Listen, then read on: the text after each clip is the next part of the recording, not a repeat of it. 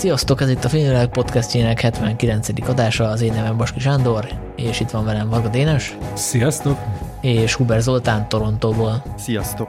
És akkor most folytatjuk a salátadás karanténos különkiadását. Ha minden igaz, hat filmmel fogunk foglalkozni, koncepciónk nincsen, de esetleg lehet amellett érvenni ezek a filmek valamiképpen, mint kapcsolódnak közéleti témához, esetleg kapitalizmus kritika van bennük, vagy rasszizmussal foglalkoznak, vagy egyéb olyan dolgokkal, amik kötik az úgynevezett való világhoz, és mondjuk nem a műfai vonal az erősebb bennük, de ezen majd lehet, hogy vitatkozni fogunk. Hát szerintem ez egy olyan adás, amiben vókban sült zöldségeket rakunk Júj. a salátánkba. Igen, szóval nagyon, nagyon aktuális témákat feszegetnek ezek a filmek, hogyha kinyitunk, nem tudom, újságokat, közületi magazinokat, magazinokat, akkor a filmben felvetett témákkal ott is nagyon gyakran fogunk találkozni. Csapjunk a lecsóba, és most aztán ki fog derülni, hogy mi mennyire vagyunk progresszív arcok, mennyire érezzük 2021-nek a szelét. Hát mivel azt mondtad, hogy kinyitsz közéleti magazinokat, szerintem sokat elárul. 2021-ben azért én már régen nyitottam ki közéleti magazin, de...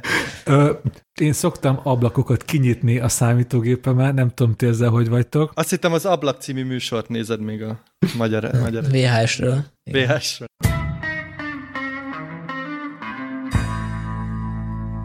Na jó, hát akkor kezdjük, ha már aktualitás, egy olyan témával, aminek ö, mindig van aktualitása, főleg Amerikában, és ez a Fontos vagy nekem, eredeti címén I Care a Lot című Netflixes film, ami a magyar Netflixen is trendingelt első helyen nagyon sokáig, valószínűleg nagyon sokan is látták, nyilván annak is köszönhetően, nincsenek mozi bemutatók, illetve annak, hogy a főszereplő meg a téma révén azért egy másik film is beugorhatott a nézőnek. Ugye Rosamund Pike a főszereplő, aki a David Fincher féle Holtomigranban szerepelt, ami, bocsánat, Holtodigramban szerepelt, ami egy népszerű film volt, és, és azért szerintem hasonlít ez a film is rá, tehát a hangnemében, műfajában, és, és hát eléggé megosztó a film. karakterben. E, Igen, igen, a karakter is hasonló, hasonlóan gonoszkodó nőszemélyt játszik a Rosamund Pike, és hát egészen megosztotta a nézőket ez a, sorozat. Ugye itt arról van szó, hogy van egy, egy hivatalos gondnok, aki kihasználja a gondozottjait, illetve hát ő maga nyilván itt cselekvőképtelenek nyugdíjas embereket, bezáratja őket idős otthonba, és a vagyonukat elávereszteti, amiből nyilván lecsüppenti a saját százalékát, és hát ö, egyszer lesz egy olyan páciense, akiről kiderül, hogy maffia kötődései vannak, és hát úgy néz ki, hogy ez a nő megszívja emiatt, és aztán mégsem, meg különféle fordulatok, úgyhogy a lényeg, hogy ez a film eléggé megosztotta a nézőket is, és megosztotta a Filmvilág Podcast tagjait is. Én például szerettem, a hibái ellenére is, ti meg úgy tudom, hogy nem annyira. Hát én meg se lepődtem, hogy te szeretted ezt a filmet, ugye az előző adásban kiderül, hogy te az ilyen ö, romantikusabb, kedvesebb ö, vonalat azt annyira nem kultiválod, gicsnek nevezed, míg az ilyen cinikus... Ö, A, a, rossz, a rossz romantikát nem kedvelem, a túltoltad. Jó, én meg, én meg nem kedvelem a túltolt ö, cinizmust, ugye ez a film tényleg szándékosan akarja szerintem megosztani a közönséget, mert ugye az a nagy truváj benne, hogy ö, igazából egyik szereplő sem szerethető, sőt, ö, már-már visszataszító, és folyamatosan fricskáz a rendező, de szerintem legalábbis, vagyis hát az alkotók. Csak hogy ez, ez egy idő után szerintem a visszájára üt, tehát nem, nem tudtam igazából végigmenni ezekkel a karakterekkel, mert hogy egy ilyen nagyon erős kapitalizmus kritikát próbál letolni a film a, a torkodon, nevezetesen, hogy ugye itt többször elhangzik a filmben a kulcsmondat, hogy vannak a világban oroszlánok és birkák, azt hiszem, vagy egy áldozatok, nem tudom, hogy mi volt pontosan, és hogy ő, ők, ők, ők az oroszlánok, akik, akik így felzabálják a, vagy kihasználják a gyenge népet, és ugye ez lenne a, a nagy kritikája a filmnek, de szerintem ezt egyrészt nem viszi végig következetesen, másrészt tényleg unalomba fordul ez a, ez a, ez a szándékolt uh, provokáció, ami, ami, ami engem egyébként annyira nem is húzott fel, szóval. Többször sajnos ez a film kitér a, a, a provokáció elől, és, és, és gyenge vagy gyáva megoldásokat is bevet. Én is azok közé tartozom, akik szerint ez a, ez a film ez kifejezetten rosszul sikerült, és próbálom meg- megfogni, hogy miért Zoli gondolatát folytatnám, hogy, hogy talán azért, mert ugye itt minden jelentős karakter gonosz, és nincsenek annyira élvezetesen vagy, vagy, vagy, vagy kellő mélységgel megírva, hogy én ha nem is azonosuljak velük, de érdekeljen a sorsom, és akkor nézek egy olyan filmet, ahol van egy, egy, egy, egy, egy orosz maffiózó, meg egy, egy gátlástalan ügyvédnő, akik megpróbálják egymást kicsinálni, és én azt érzem, hogy igazából nekem tökéletesen mindegy, hogy, hogy ezekkel mi történik, és azért ez szerintem egy ré, ez, ez régen rossz, régen rossz. Szóval nagyon egyszerű, leegyszerűsítve az a gondom a filmmel, hogy, hogy rettentően egysíkú, mert mindenki gonosz benne, és én nem azt, hogy nem tudok hozzá kötődni, egyszerűen nem, nem, nem,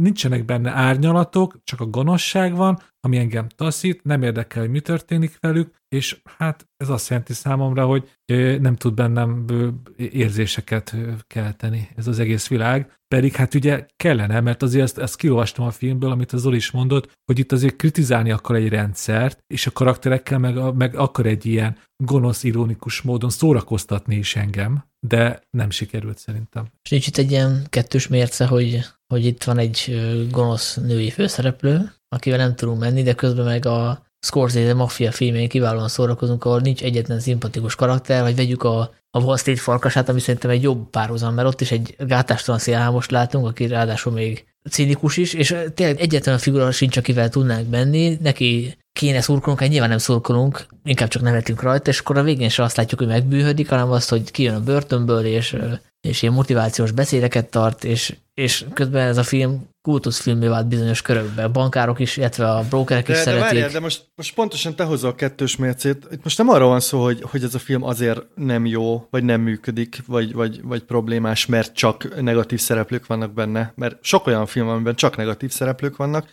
Viszont az nem mindegy, hogy ezek a negatív szereplők, ezek milyen, milyen módon vannak ábrázolva. Kellő mélységben vannak ábrázolva. Átérzed-e az ő helyzetüket? Akarsz-e empátiát érezni velük? Hát bizonyos szempontból tudok empátiát érezni, mert a, ugye a nőnek van egy kapcsolat az életében, ami szerintem szépen be van bemutatva, hogy, a, hogy ez egy normális kapcsolat ugye a, a barátnőjével, a Peter Dinklage által játszott mafiózó, meg ugye az anyja iránti ragaszkodása, ami szerintem olyan, hogy azonosulni tud vele bárki. Tehát egy bizonyos pozitív része van a személyiségüknek. Abszolút, ez, ezzel nincs pont, csak szerintem az a probléma vele, hogy a, a film ingadozik, uh, hol ilyen egészen ironikus hangnemet üt meg, és, és ilyen Cohen Fincher stílust akar vinni, tehát, tehát ilyen túl vannak rajzolva a figurák, egy kicsit ilyen, ilyen ön, önparódia-szerű uh, morbid humor. Ez, ez egy módszer arra, hogy, hogy karakterek, vagy negatív karaktereket közelhoz. Utána ez a film vált, és utána hát megpróbál egy ilyen komoly drámába átmenni, a, amit mondtál például, hogy igen, hogy van egy ilyen kapcsolat, ami,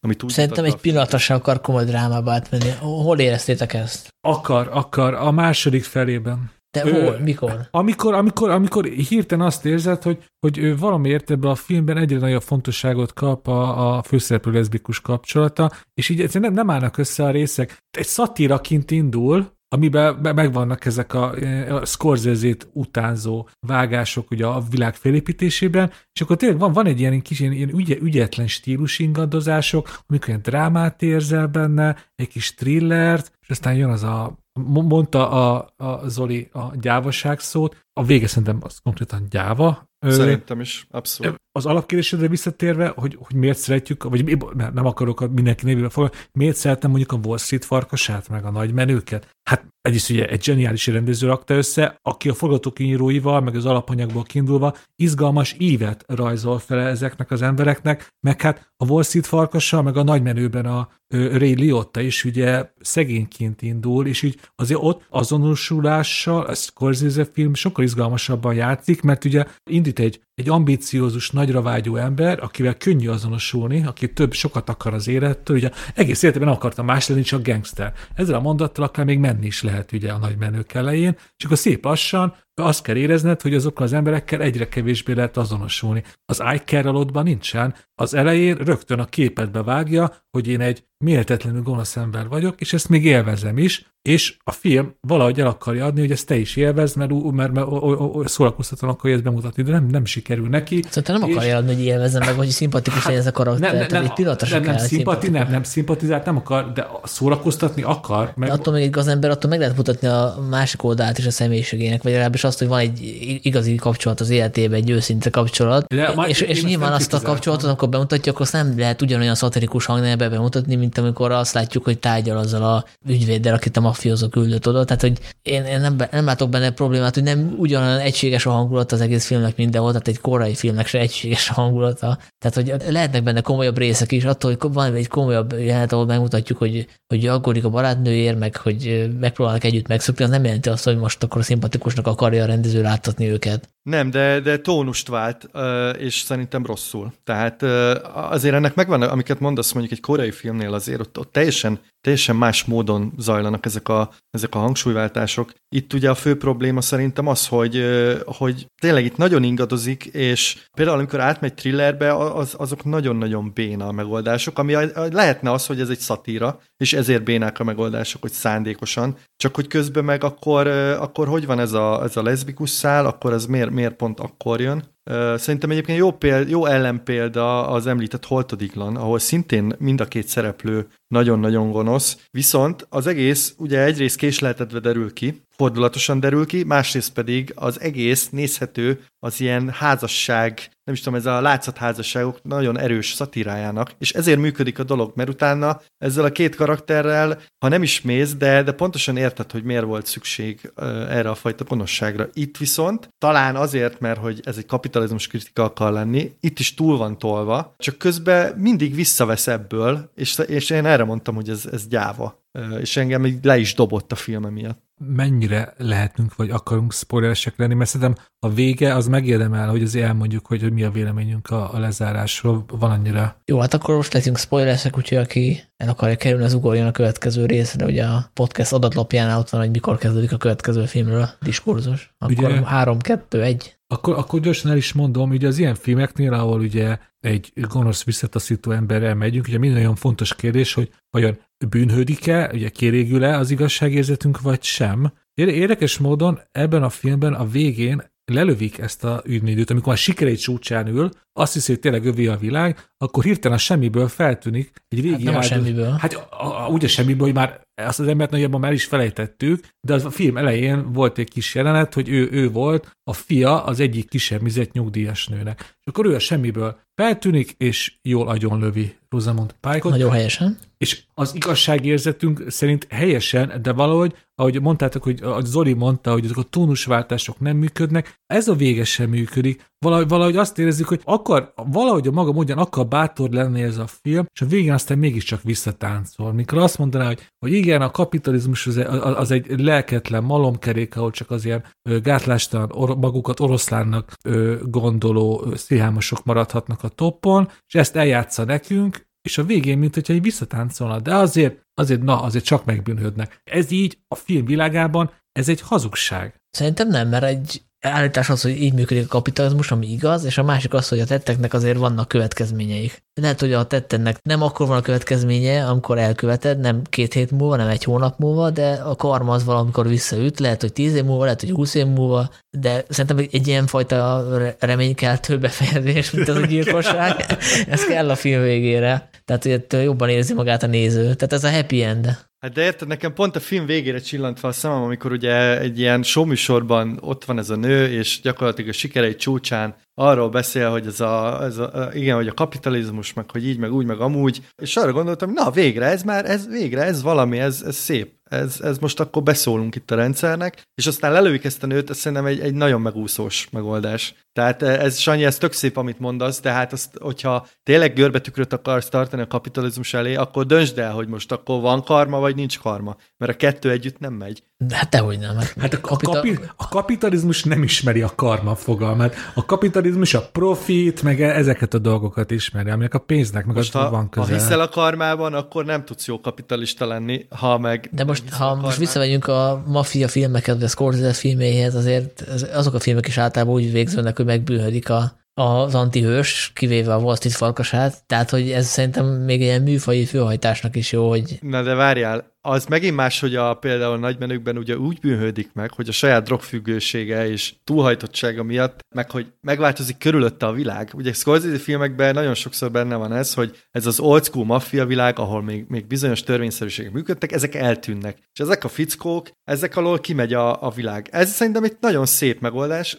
Hát vagy mint Joe Pesci a kaszinóban. Na, hát például jó, de érted? Szóval ez, ezek még mindig jobbak, mint az, hogy a semmiből előhúzunk egy karaktert, akit látunk. De hát nem a semmiből így kezdődik a film. De az a semmi, hát... És te, meg... is, és te is nagyon jól tudtad, hogy mi fog történni, mert ugye azt a színészt azt ismerjük máshonnan, ő nem egy random hát figura. persze, de azért mondom, hogy gyávaság ez az egész, ezt megcsinálni. Ez egy, ez egy nagyon, akkor nem gyáva, lusta, ez egy nagyon lusta dolog, és nagyon kiszámítható, és szerintem gáz. Szerintem a karma nem gáz. Ez nem fogok egyetérteni. A karma nem gáz, de ez nem karma, mert a, a, a karma nem úgy működik, hogy a tíz éve fókuszba helyezett karaktered visszatér és lelő. Szóval... Így a kellően át nem gondolt forgatókönyvek működnek. Igen. Szerintem ez nagyon szépen át lett gondolva, de mindegy, nem fogok egyetérteni. Zárójelben még annyit tennék hozzá, hogy sokan nem tudják, akik megnézték a, ezt a filmet a kommentek tanulsága szerint, hogy azért annyira nem elrugaszkodott a valóságtól az a sztori, tehát Amerikában létezik ez a gyámsági rendszer, ahol úgy lehet valakit gyámságra ítélni, hogy az illetőnek nem is kell a bíróságon megjelennie, vagy képviselőt küldenie, úgyis el lehet nyugodtan, úgyis be lehet őt záratni. Ebből voltak egyébként botrányok is, de tehát például most hát a, én csak annyit mondani, a Britney Spears, Britney. Igen, Britney Spears kapcsán is erről van szó, hogy ugye a... Tehát ő nem is nyugdíjas, nem értem. Az apja, apja lett a, izé, a gyámja, és akkor megtámadták ezt, ezt a bíróságon, és akkor most annak az lett a végeredménye, hogy az apja a gyámja, és mellé még kirendeltek egy hivatalos gyámat is. Szóval ugyanott van, ahol volt. És akkor a gyám gyám örködik Britney Spears vagyonának egy jelentős része. A száz százaléka felett. A száz százaléka felett. Azért ez, ez, ez, ez ciki. Ez egy, tényleg, ez egy nagyon kemény jogi kategória Amerikában, ez a, ez a gyámság, és ez tényleg, tényleg félelmetes. Ha már így a, a valóság és a film kapcsáról beszélgetünk, ezt lehet, akkor nem lesz része a podcastnek, csak hogyha tudok ráválaszolni, hogy az öregek otthona, azok tényleg így működnek szerintetek, mint egy kvázi börtön, mint hogy a filmbe be van mutatva, mert nekem az kicsit olyan, olyan túlzás hát volt. már átvezet a következő filmbe. Hát átvezetni átvezet, az biztos. Hát persze, hát, van, hát de vannak ilyen öregek, öregek otthona, tehát hogy ez, ez, ez, ez, ez nem Amerika, ez, ez, így működnek az öregek otthona. Hát nem tudom, mennyire olvasol Dénes síreket, de, de ez rendszeresen probléma öregek otthonában. Hogy beadom a nagymamát, aki aztán nem telefonálhat, és még csak az udvarra sem mehet ki rendesen. Hát figyelj, rendszeresen vannak ilyen hírek, hogy, hogy, hogy bántalmaznak öregeket öregek otthonában, korlátozzák őket a szabadságukban, ugye arra hivatkozva, hogy mondjuk demensek, vagy, vagy különböző egészségügyi problémáik vannak, és ez egy nagyon-nagyon, szerintem egy nagyon kényes kérdés, és hát azért mondom, hogy átvezet a következő filmre, mert szerintem azért nagyon jó a következő film, mert hogy ezt a problémát szerintem bemutatja érzékenyen, hogy tényleg sokan egyszerűen leadják a, a, a, az öregeket. Sanyi, akkor mi a következő film? Ó, köszönöm szépen a kérdést. Az a Mall Agent, amiről én semmit nem tudtam, ti ajánlottátok, nem tudom melyikötök volt. Eh, hol, hol bukontatok rá erre a filmre, és miért én, tartjátok fontosnak? Én, én igazából csak a magyar címét szeretném köz, közbevágni. Kedves kém. Ez hol lehet látni? Miért kapott magyar Jaj. címet? Mert például vetítik a, a Budapesti Nemzetközi Dokumentumfilmfesztiválon. Vetítették. Vetítették, igen. Igen, mert közben eltelt egy hét. Dénes levágatta a haját. Hát az sajnos nem, mert ugye a járványi korlátozások, a szolgáltatások bezárnak. Hát ezt most a hallgatók nem fogják tudni látni, de én lassan már te, akkor a hajam lesz, mit nem tudom, Enhetővének a nevet le hercegnőben. De borzasztóan nagy. Mármint a film elején, nem amikor megcsinálják a haját, amikor még az a nagy rondaság van a fején.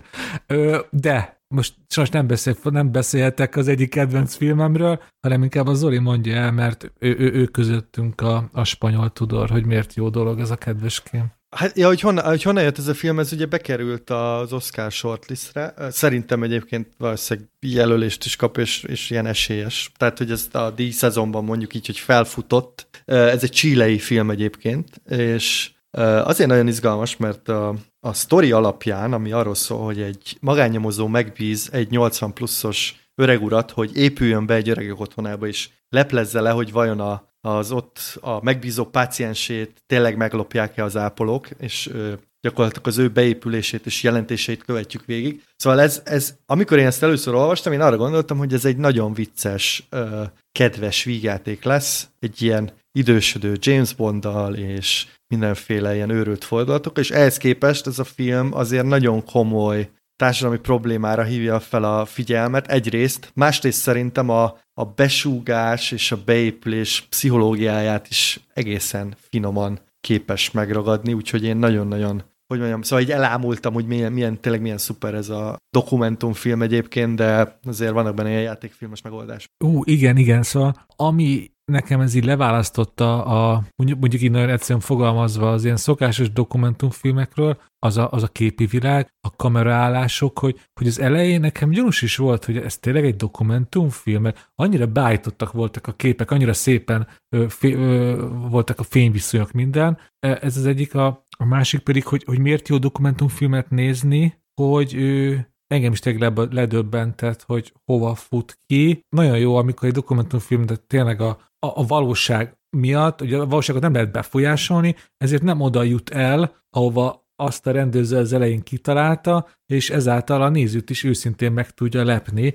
és ugye most kicsit utána olvastam a kedves kémnek is, és ott is ez történik, hogy ő a csilei rendezőnő egy ilyen filmnoáros beütésű ö, ilyen, ilyen kémes dokumentumfilmet képzelt el, ahol tényleg a nyomozáson lesz a hangsúly. El is mondta, hogy amit én mondtam, hogy mennyire filmszerű az eleje, ő az direkt így képzelt el, hogy ilyen filmnoárosan bevilágítja azokat a magánnyomozós irodabelsőket, és az megadja az alaphangulatot. És ez tök érdekes, hogy ma gondolom beszélgetünk majd arról, hogy igazából mivel hova fut ki a film, de ez engem teljesen félre is vezetett így a film eleje, és aztán csak néztem, hogy de hát, de hát, de hát ez most hova megy? És aztán a film második felében meg teljesen magával ragadott, és arra jöttem rá, hogy, hogy ez igen, így sokkal többet tudok meg tényleg a, az öregedésről, a tényleg ugye a 60 pluszos kapcsolatokról, a szeretethiányról, a, a demenciáról, az Alzheimer-korról, meg arról tényleg, hogy, hogy amúgy, amúgy pedig mindenféle nehézségek ellenére érdemes élni 80 fölött is, ha ilyen egyszerűen kell fogalmazni,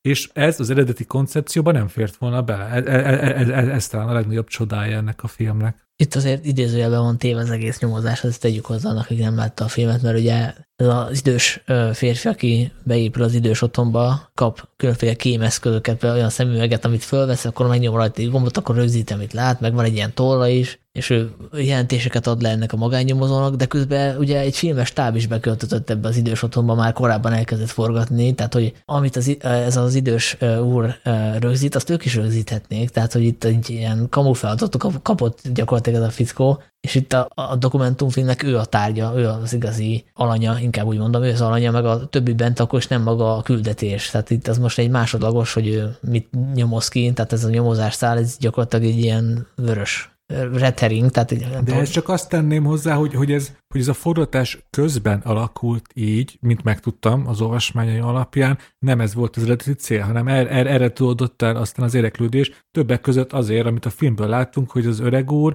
mennyire egy empatikus jelenség, ő, és ő tényleg nem az érdekli, hogy ki mit lopott el, hanem leül az emberekkel, beszélget, sorsok tárulnak fel, érzelmek, és ezek azt gondol, én azon gondolkoztam, hogy, hogy vajon alapból is ilyen lett volna, ha csak Sibán beküldik az öreg otthonába, vagy azzal, hogy ő megkapta ezt a, ezt a nyomozó feladatot, ő valahogy feljogosítva érezte magát arra, hogy mindenkivel beszélgessen, mindenkivel meghallgasson, és ez, ez persze hozzáadódott az ő alapvető empátiája. Szóval ez tök érdekes, hogy így, ahogy így a, a fikció és az embernek az alapszemélyisége így, így, így kicsit így vegyül ebben a filmben, és a feladat befolyásolja kicsit a viselkedését. Szerintem ez egy nagyon-nagyon fontos része a filmnek. Ugye Chile is uh, szenvedett diktatúrától, ugye a Pinochet diktatúra, és a, a, szerintem ez, ez, ez nyilvánvalóan szándékos uh, rendezői húzás. Ugye itt egy besúgó szituáció alakul ki gyakorlatilag, tehát ő jelent és egy ilyen titkos résztvevője a... Tehát ő úgy épül be az öregek otthonába, hogy a többiek azt gondolják, hogy ő is egy sorstársuk, egy sima lakó, és ez azért elég emlékeztet arra, hogy a, a besúgó rendszer működik, tehát ahogy egy házmester vagy akárki jelentett. És ugye izgalmas, hogy ahogy, ahogy nyitva vált ki ez a férfiből ez a feladat, meg ez a, ez a szituáció, hogy ő, ő abszolút empatikus lesz, és nagyon-nagyon komolyan veszi ezt a feladatot. Tehát ugye először ő meg van győződve arra, hogy itt valóban mindenféle lopások történnek, és utána elkezd jelenteni arról, hogy, hogy milyenek a körülmények, és, és tényleg leül az emberekkel beszélni, szóval szerintem itt, itt a, a besúgásnak egy ilyen érdekes pszichológiája tárul fel, ami ad, ad egy plusz dimenziót ennek az egész filmnek. Ez, ez nagyon jó mondta Zoli, amikor a film, a filmet néztem, nekem is nyilván be, beugrott a Pinochet diktatúrája, meg előtte az Allende megbuktatás, az egész viharos csilei történelem, és, és, és én azt vártam, hogy tényleg valamelyik, valamelyik öregasszony történetében egyszer csak felbubukkanni egy ilyen Igen. szál is. Ezt így konkrétan így, így, így vártam a filmtől, de hát ugye ez nem az, ez, ez olyan film, ami, amitől bármit várhatok, mindig más kapok tőlem. És ez, nem, és ez tök jó. Egyébként a idős úr azért is empatikus, mert ő is lehetne akár lakója ennek az intézetnek rendesen is, mert azt hiszem 84 éves, a lakók többsége is 80 fölött van, és gondolom benne is megfordult, amikor beköltözött, hogy lehet, hogy én most ideiglenesen vagyok itt három hónapra, de lehet, hogy vissza kell jönnöm majd fél év múlva, mert ők a sorstársaim, tehát hogy abban a korban vannak, mint én, tehát hogy ez szerintem tök természetes dolog, hogy ez hogy ez benne is fölmerült, és hát nyilván a nézőben is fölmerül, szerintem ilyenkor a saját halandóságunkor azt látja, hogy milyen különféle módokon tud az ember az élete végéhez közeledve leamortizálódni. Ugye itt látunk demens embereket, van egy öreg asszony, aki azt gondolja, hogy az édesanyja még él, és valaki föl is ah, hívja, és beszél vele telefonon, várja, hogy mikor viszi el az anyukája, tehát hogy egészen szívszorító dolgok vannak itt, úgyhogy nem tudom, amikor egy elkezdtem nézni, akkor hogy benne fölmerült, hogy én akarom ezt, biztos, hogy akarom ezt végignézni, meg hogy, meg hogy ez, ez mi értelme van ennek, csak aztán egyrészt, egyrészt tényleg engem is megfogott, megfogtak ezek a sorsok, amik itt föltálnak, illetve hát ennek a főszereplőnek a figurája, tehát tényleg egy, egy ilyen egy úriember. Egy úriember, igen, ezt többször is mondják, tehát hogy az ő, az ő személyisége szerintem az, ami kiemeli ezt a filmet, vagy ami, ami miatt nem gondolom azt, hogy ez egy ilyen hatásvadász ötlet lett volna. Egyébként, amit a film elé láttuk, azt gondolom, akkor az a casting folyamatnak a része is, mert a, igen, ez, a nyom, igen. ez a magánnyomozó fölött egy hirdetés, hogy 80 fölötti embereket keresnek, és a rendező meg fölvette a többi jelentkezőt is, és ez a, ez a fickó ez az idős ember tűnt a legalkalmasabbnak erre a feladatra. Mármint filmes szempontból is. Tehát, hogy ő, a, ő az, aki, aki el tudja vinni átán ezt a filmet, és tényleg. Hát sőt, a rendező valahogy úgy mesélte ezt, hogy, hogy, hogy ő ugye meglátta benne azt a személyiséget, ami jó lesz ez a filmhez, de magához a feladathoz amúgy nem, nem ő lett volna a legalkalmasabb, hogy a filmben is kiderül, hogy hát ugye ez, az a technikai részével nem igazán tud bánni, ezért a rendezőnek erősködnie kellett, hogy ne, ne legyen ő, legyen ő, mert ugye ő, ő máshogy gondolkodott, mint, maga, mint a magánnyomozó. Hát igen, igen, hogy öregség, ezt jó, hogy mondod, hogy nekem így az, a közszított eszembe, az, hogy, az,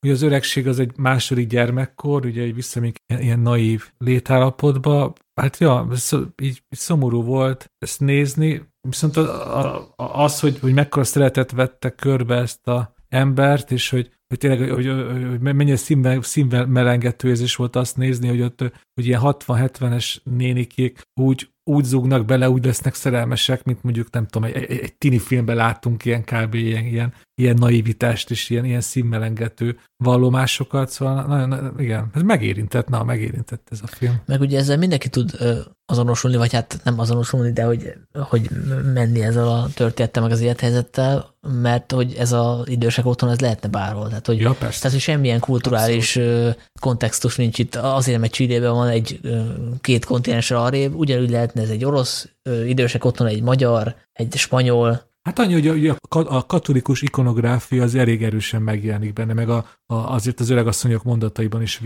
néha vissza benne van, hogy ők azért egy elég erős katolikus neveltetést kaptak. Ennyi, ennyi érzem, ami a helyi kultúrából így, így érezhető. Igen, de ez alapvetően egy nagyon univerzális történet, és szerintem azért is fontos, mert, mert tényleg ezek, ezeket a sorsokat így ritkán látjuk viszont vásznon, szóval Szóval e, ez, ez, a, ez a fajta öregség, ez majdnem, hogy láthatatlan. Ugye ez, ez maximum ilyen drámákban szokott szerepelni, ilyen Alzheimer meg demencia drámákban. Itt viszont azért, azért nagyon emberi az egész. Nekem nagyon tetszett az a, az a vonal, hogy, hogy, hogy, hogy tényleg, hogy elkezdenek egymással kommunikálni, meg, meg amit ez a, tehát ez a férfi tényleg ilyen, ilyen ö, szeretettel és kíváncsisággal viszonyul a többiekhez, és, és e, emiatt ilyen nagyon pozitív lesz szerintem az egész. Tehát ez egyáltalán nem egy nyomasztó nyomasztóval, ami nyilván a, a, tényleg az öregedés az egy nehéz dolog, de, de itt, itt tényleg azt látjuk, hogy, hogy ilyen kommunikációval, meg, meg odafigyeléssel azért, azért nagyon erősen lehet javítani a, az érintettek élethelyzetén. És gyakorlatilag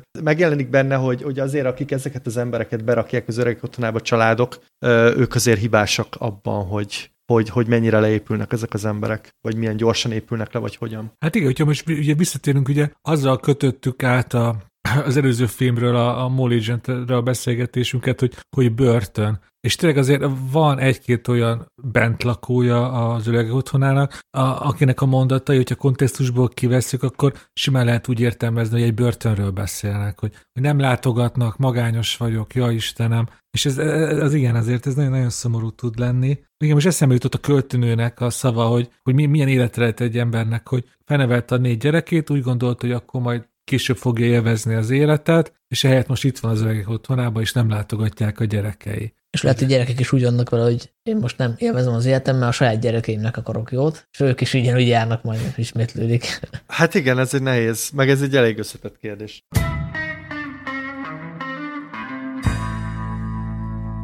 És akkor a következő filmünkkel egy pillanatra visszautalunk a Fontos vagy nekemre, az Icarus mert szerintem ez is egy kapitalizmus kritikus film. Ez egy indiai film, a Fehér Tigris a címe, és a Netflixen érhető el, és akkor itt tennék egy zárójelet egyből, hogy ugye sokat szídjuk a Netflixet, hogy mindenféle B-kategóriás borzalmakat szabadítanak ránk, de hát többek között most a Netflixnek is köszönhető, hogy egy indiai filmről beszélünk, ami nem úgy indiai, mint mondjuk a Danny Boy féle Slumdog Millionaire, hogy oké, okay, egy Indiába játszik, de hogy egy brit rendező írta és rendezte, hanem ez tényleg egy indiai rendezőnek a munkája, aki egy indiai bestsellert adaptált, és mi most erről beszélünk, ehhez készült magyar felirat, azt hiszem ez is trendingelt a magyar Netflixen. Én ezt mindenképpen egy pozitívumnak tartom, függetlenül a film minőségétől, ami egyébként szerintem egy teljesen korrekt film, szóval arra se lehet kifogásunk. A történetet azt szerintem elég egyszerű összefoglalni, tehát ez is egy ilyen felemelkedés történet, egy, ez az indiai Wall Street farkas, csak itt a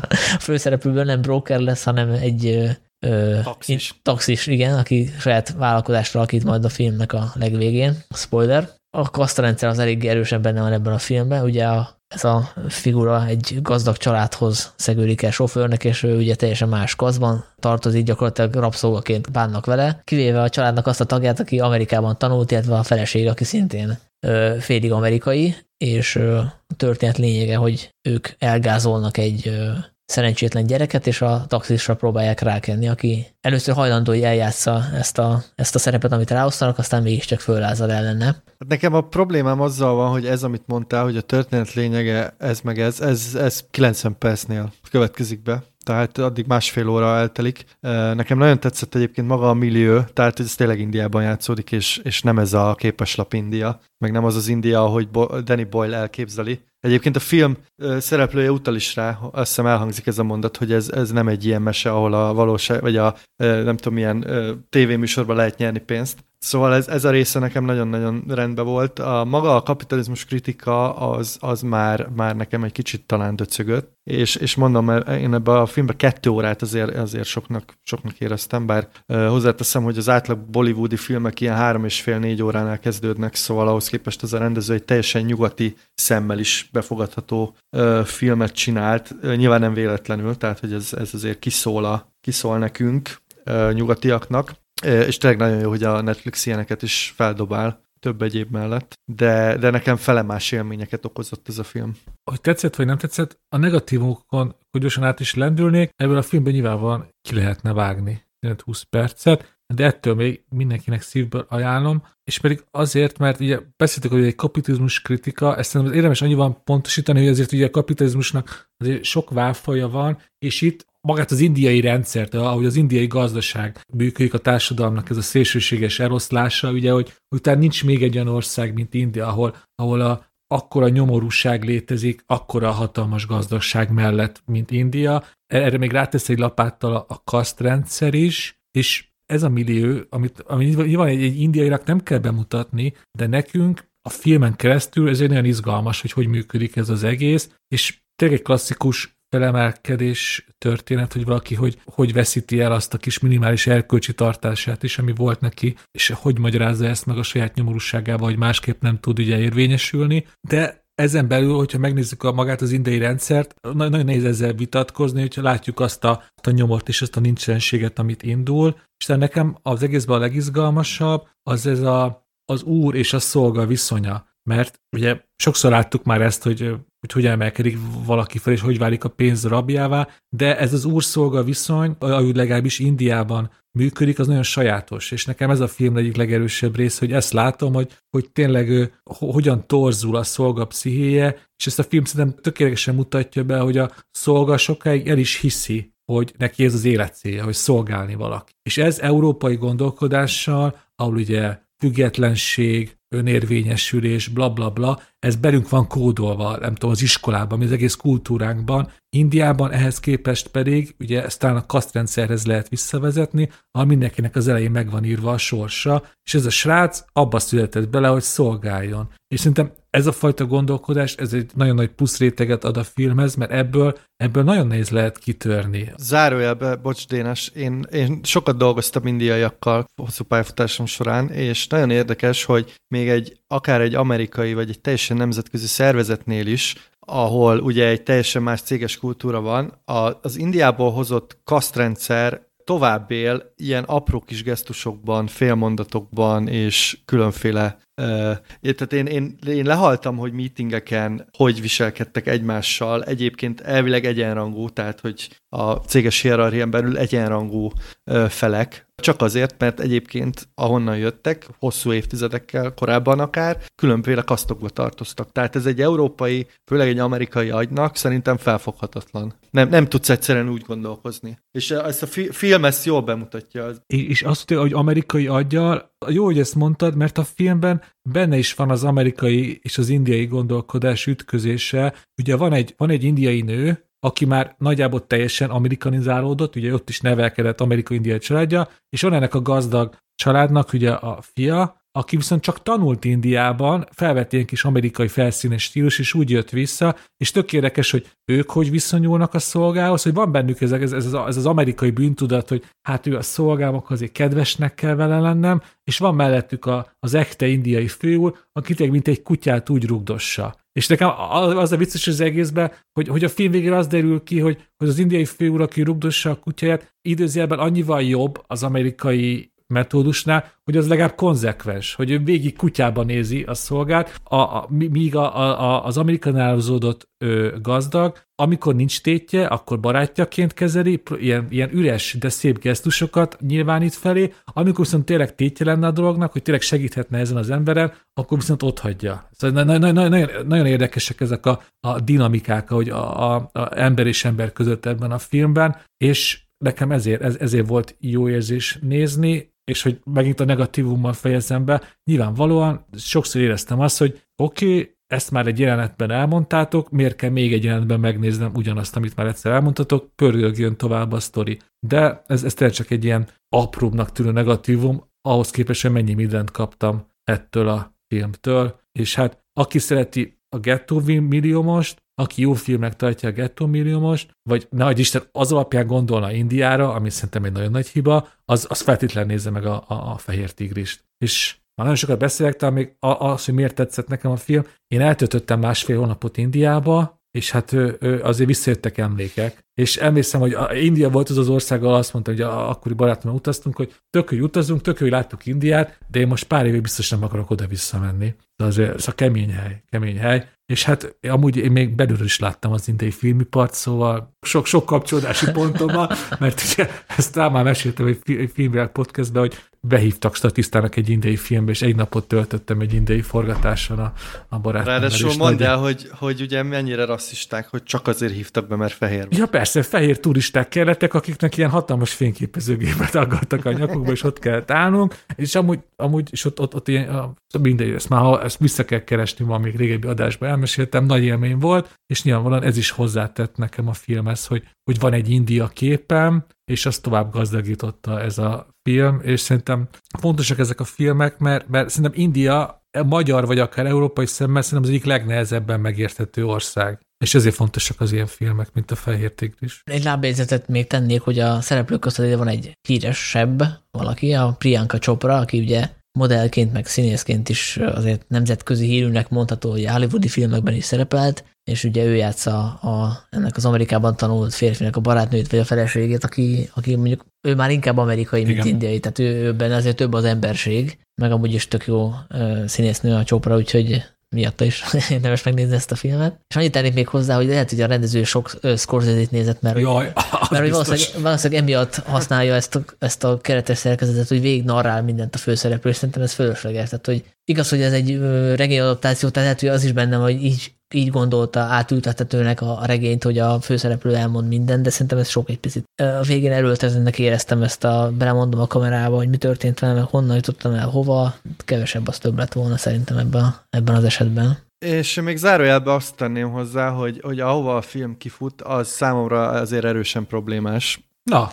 Hozzátéve azt, hogy, hogy nyilván értem, a, értem az indulatot, de hogy ugye mondtuk, hogy ez egy kapitalizmus kritika, meg hogy a vadkapitalizmusnak a, az ilyen állapotrajza, de, de maga a főszereplő az gyakorlatilag ugyanazt állítja, mint Trump is, hogy le kell csapolni a mocsarat, és ezért nem tudom így, most már a kisember jön és átveszi a hatalmat. Ugye a kapitalizmus nem úgy működik, tehát ez egy nagyon, nagyon, nagyon fontos dolog lenne ezt átgondolni, hogy, hogy bármennyire is szimpatikus ez a, ez a fel, kitörés történet, azért ez nem, nem lehetséges egy milliárd emberrel mert nem így működik egyszerűen a kapitalizmus. Úgyhogy nekem az ott egy kicsit úgy kilógott, bár értem a, értem a pankos lendületet, meg értem a, értem a szándékot, de, de szerintem ez egy erősen problémás megoldás, ami, ami nyilván gondolatébresztőnek jó. Tehát ezzel, ezzel most nem a filmet akartam feltétlenül kritizálni, csak szerintem ez egy érdekes tovább gondolandó valami. Meg hát nyilvánvalóan teljesen ellenszerves fickó válik a végén, szóval szerintem a, a film is azt várja el tőlünk, hogy, hogy bármit, amit mond, azt még kellő óvatossággal kezeljük, és gondoljuk át magukban az ő életvezetési tanácsait, nyilvánvalóan. És ha már gondolatébresztő dolgok a fehér tigrisben, nekem az a mondat maradt meg, talán többször is elmondja, de egyszer biztosan, hogy, hogy a fehér ember ideje lejárt a 21. 21. század a, a barna és a sárga emberé. Most ő, őt mondom, pontosan így fogalmazott, és ez, és ebben az a vicc, hogy, hogy ez nem vicc, szóval ez simán lehet, hogy ez lesz, a 21. század erre fog, erre, erre fog kifutni, kíváncsian várom. Erről csinálhatnánk egy külön adást. Egyrészt, hogy mi mennyire vagyunk ezek a bizonyos fehér embereknek lejárt az ideje. A másik meg, hogy, hogy vajon, vajon Kína meg India meg ez a, mert ugye nyilván ezekre utal, Igen. az vajon mennyi, mennyiben progresszív és mennyiben nem uh, kiszolgáló országai a fehér embernek továbbra is. De ez tényleg egy nagyon messzire vinne, de ez tök jó, hogy ezeket a témákat feldobálja egy Netflixen elérhető film. Úgyhogy én már, már ezért is ezért is jár a pluszpont csak nagyon röviden tényleg a Netflix, szerintem ez nagyon fontos a Netflix, én nagyon szeretem kritizálni a netflix de azért az nagyon látványos a, a premieri jeit nézve, vizsgálva, hogy elválik a, ugye a presztis kategória, és mi beszéltünk a fontos vagy nekem, és a fehér tigrisről, ezeket máshogy is reklámozza, máshogy jutatja a nézőköz, ezek az úgynevezett presztis filmjei, és aztán van a, van a slep, az a 90 százalék. Mi most a két presztis Netflix filmről beszélgettünk, nem tudom, ez a jelzővel egyetértetek, hogy ez a Netflix így marketingerik, de számomra az iCare alatt és a Vertix is ebbe a kategóriába esett. Hát meg amiről még fogunk beszélni, az is. Meg amiről oh. beszéltünk már a Pieces of a Woman. Pontosan. Például. Hát meg hát ugye ezt nyilván hát az ír, a házassági történet, tehát most itt sorolhatnánk a Róma, azért a Netflix nyilván tényleg itt mindig emlegetjük, hogy elönt minket szarral, de azért elválik a, hogy mondják, ezt van erre egy jó mondás, elválik a tejszín a tejtől, vagy? Nem hallottam még. de, de van egy ilyen, hogy elválik a szart, elválik a majasz, a szar a májtól, vagy a máj a szartól? Valami elválik valamitől is. Az Szerintem a szar a májtól. De, de hogy ezt miért? kivágom. Igen, ezt vág ki, légy szíves. Ez lesz a patronos adás. Szóval, igen, igen, nyilván azért a Netflixnek is megvan a krémje. nem tudom, ez rasszista átkötés, vagy akkor, ha már szóba kerültek a fehér és a sárga, meg a barna emberek, akkor foglalkozunk a feketékkel. De ha, ha rasszista, ha nem, akkor szerintem most... Ez nem rasszista, ez inkluzív. Ez inkluzív. rögtön észrevettük, hogy van ott egy hiány, amit most betömünk. Igen, és Dénes, te gondolom nagyon kíváncsi voltál, hogy hogyan lehet ezt a hiányt betölteni, és biztos meg is nézted a Judas and the Black, Na. a Judas and the Black Messiah című filmet, Judás és a Fekete Messiás. Most épp, éppen hamut szórok a fejemre, és Sándor, Blackface. Zoltán, elnézéseteket kérem, és a hallgatóknak is. Én nem néztem meg a Judás és a Fekete Messiást, kíváncsian várom a véleményeket. Ez a film a idei Sundance Fesztiválon debütált, az HBO Maxon lesz elérhető valamikor, lehet, hogy már most is az, nálunk még nem az, úgyhogy ezt mi illegális módon elérhető, tekintettük elérhető. meg. Elérhető? Úgyhogy gondolom, akkor az HBO Go-n is elérhető lesz valamikor, és ez egy ö, életrajzi film, vagyis hát megtöltít események alapul, sőt, hát annyira, hogy, hogy ez 99%-ban hiteles is. Hát azért ezen, ez, ez, na, a, Akkor 90, 90 százalék, erről majd akkor beszélgetünk. Igen, erről beszélgessünk, szerintem ez az érdekes vonala. A Fred Hampton története, illetve William O'Neillé, az egyikük, a Fred Hampton a Fekete Párducnak volt egy Fekete Párducok nevű szervezetnek volt egy kiemelt figurája, akit nemes egyszerűsége agyonlőttek a rendőrök, illetve az FBI egy ilyen rajtaütésen, amikor kiderült, hogy annyira karizmatikus figura, hogy, hogy nagyon komoly veszélye van annak, hogy ő belül egy ilyen fekete messiás lesz, és akit bevetettek többek közt ellene, az egy, az egy ügynök volt gyakorlatilag, egy, egy tégla, hogy mondják, ez patkány gyakorlatilag. Hát magyarul nem mondjuk patkánynak. Besúgó. Egy besúgó, igen, igen, igen. Egy, szóval ő egy pitán egy bűnöző volt, aki egyébként FBI ügynöknek adta ki magát, és úgy ö, lopott, rabolt el autókat, és ö, lekapcsolták, és mondták neki, hogy ha beépül, akkor megúszhatja a börtönt. Beépült, és többek között neki is szerepe volt abban, hogy a hogy ezt a vezért, a Fred Hamptont kivégezték nemes egyszerűséggel, és ez az ő történetük. Mind a kettő figura nyilván valós, az események nagyjából így történtek. Én végighallgattam a hivatalos podcastet, ahol elmesélte a, a Fred Hamptonnak az özvegye, meg a fia, hogy kb. mi, mi, hogy, mi hogyan zajlott le, és a film egyébként úgy született meg, hogy a, a producernek, aki egyébként a Ryan Kugler, aki a Fekete Párducnak ugye a rendezője. Tehát ő, ő másfél évig győzködte az özvegyet, hogy akkor a filmet megcsinálhassa, mert ők korábban senkinek nem engedték meg, tehát er-, erről a az ő, tehát a Fred Hampton életről nem készült még korábban film, mert nem érezték úgy, hogy bárki is ezt hitelesen filmet tudná vinni. Nekik Kugleréknek sikerült meggyőzni az özvegyet, hogy adja az áldását a produkcióhoz, és a film is egyébként úgy készült el, hogy, a, hogy az ifjabb Hampton, aki ugye akkor született meg, amikor az apja már nem élt, mert hogy az anyja 9 vagy 8 hónapos terhes volt, amikor agyonlőtték a, a, a fickót, szóval hogy ő igazából, igazából nem ismerhette az apját, tehát ő, ő már csak a legendát építi, mert hogy ő is csak elmondásokból ismeri az apját, ehhez képest ő ott volt a forgatáson, gyakorlatilag minden forgatási napon, és ő komolyan beleszólt abba, hogy hogyan ábrázolják az apját, meg hogy a részletek stimmeljenek kezdve a kosztümtől, a helyszíneken át, díszleteken át, tehát hogy ez nagyon, erre nagyon odafigyeltek, és nyilván akkor e, ezzel kapcsolatban fölmerült a kérdés, hogy akkor mennyire mítoszépítés ez a film, mennyire tudja megmutatni a valóságot, de, de tényszerűen azok az események, amiket bemutatok, megtörténtek. Tehát fikció, fikció nincs benne ebbe a szempontból. Be egyetértünk, tehát én is tehát én nagyon kíváncsi voltam, hogy ezt objektíven lehet ezt a, az egészet vissza, visszanézni, mert hogy az, hogy az özvegy nyilván úgy áll hozzá, hogy, hogy a mitoszt építi. Na most a, az egész kérdéskör az, hogy hogy ítéled meg magát a fekete párducokat, mert ugye a fekete párducok az egy nagyon ellentmondásos uh, szervezete. Hát minimum militársnak az amerikai kell történelmek, mert hogy igen, mert hogy egyrészt ők valóban, uh, mert a film nagyon arra fókuszál, hogy ezek a, ezek a fekete párducok valójában ilyen iskolákat építenek, gyerekeket etetnek, és hogy milyen kedves emberek, akik egyébként proletár forradalmat akarnak kirobbantani, és fegyverrel járkálnak, és rendőrökre rálőnek. Uh, Ettől függetlenül nyilvánvalóan, ahogy végeztek ezzel az emberrel, meg, meg ez az egész történet tényleg gyalázatos, és, és azt szerintem nagyon jól bemutatja a film, nagyon hatásosan, csak hogy a fekete párducok szerintem egy kicsit ennél, ennél ellenmondásosabb szervezet, mint ahogy a film bemutatja, és én ezt, ez az egyik, amit nagyon hiányoltam belőle, hogy, hogy egy kicsit olyan, nagyon romantikusan van bemutatva ez az egész. Tehát nyilvánvalóan ebből a szemszögből ez, ez, ez védhető, mert hogy ez egy mitoszépítő film. De ami számomra sokkal nagyobb probléma, és ami miatt én egyébként untam ezt a filmet, és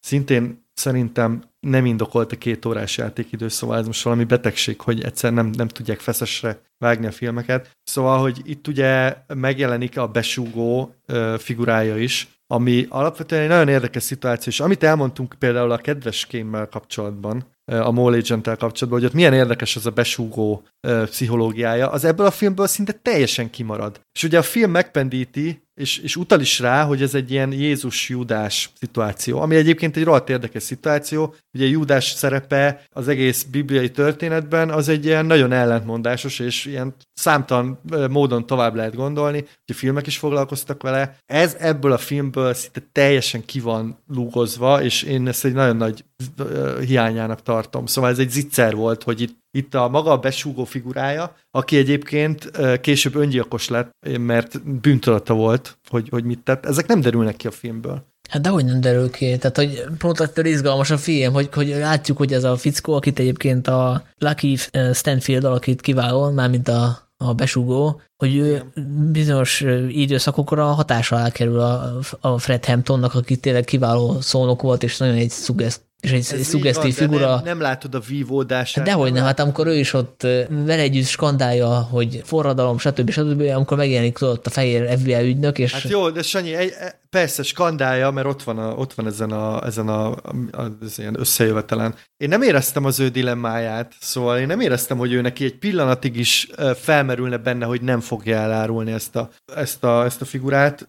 Persze bűntudata van, meg, meg nyilván, de hogy, de hogy az egész, egészből azt érzett, nem, hogy ő belekeveredett ebbe az ügybe, megcsinálta, próbálta magát a végén mentegetni, de hogy nem volt egy ilyen nagy dilemmája ezzel kapcsolatban. Hát az a helyzet, hogy a valódi figurának, tehát a valódi William O'Neillnek se volt dilemmája, tehát ahhoz képest még árnyaltak is a figurán, és én ezt meg tudom bocsánat, hogy nem akarták teljesen újraírni a történelmet, mert hogy ez a, ez a csávó az azt nyilatkozta abban a abban a tévéinterjúban, amit a halála öngyilkosság előtt adott, hogy ő, hogy ő igazából nem bánt semmit, ő választott magának egy oldalt, és ez ragaszkodott. Akkor miért lett öngyilkos? Na ez az, érted? Hát szóval ezek szerint mégse, mégse teljesen, de a filmben ehhez képest azért árnyalják, tehát van egy olyan jelent például, ahol beszámolnak arról a fekete párducok, hogy egy másik szervezetnél ö, találtak egy besúgót, akit nagyon kegyetlen módon megöltek, és akkor ő erre úgy reagál, hogy elmondja, hogy ő mit tenne, hogyha találna egy besúgót, és így teljesen átesik a túloldalra. Tehát akarja jelezni, hogy ő nem besúgó, és ezért,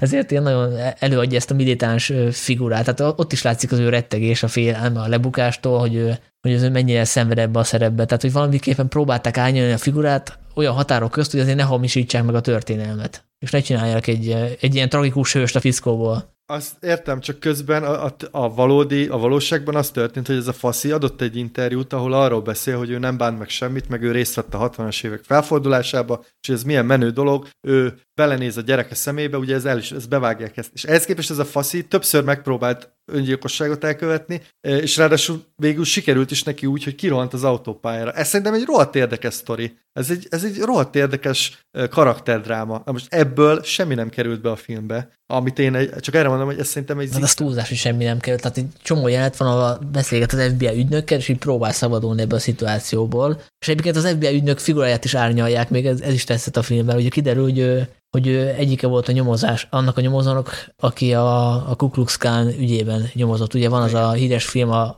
Arizona. Black Clansman. Nem, nem, a, a lángoló Mississippi. Bocsánat. És ő volt az egyik nyomozó. Tehát ő most meg itt a feketék ellen nyomoz, tehát ez tök érdekes ez is. Őt egyébként a, csak ugye elhangozon a színész neve, a Jesse Plimons alakítja, és azt hiszem a főszereplő neve nem hozott még el, mármint a színészé, Daniel Kaluja, és szerintem ő is szuper. És simán lehet, hogyha nem ilyen jó a casting, akkor, akkor egyetértenék most Zoli, de nekem a film élvezeti értékén nagyot dobott, hogy tényleg kiváló színészek szerepelnek itt. Ezt, ezt maximálisan aláírom, nagyon-nagyon jó, a, a, nagyon jó mind a három főszereplő, sőt, igazából mindenki, mindenki szuper, szuper jó a filmben, én csak hiányoltam belőle valami extra, extra mélységet, főleg, hogyha ugye azt a címet választod a filmnek, hogy, hogy Júdás és a Fekete Messiás, akkor, akkor ezzel, ezzel be is vonzod ezt a fajta, ezt a fajta értelmezést, amit én hiányoltam belőle. Egyébként az eredeti cím az lett volna, hogy Jesus is my homeboy, vagy Jesus was my homeboy. Na, hát ez ugye már, már. Szóljatok, hogyha, hogyha pontozhatom ezt a verbális csörtéteteket. Na, pontoz, pontoz, most már akkor kíváncsi vagyok. Ö, igazából nem akarom pontozni.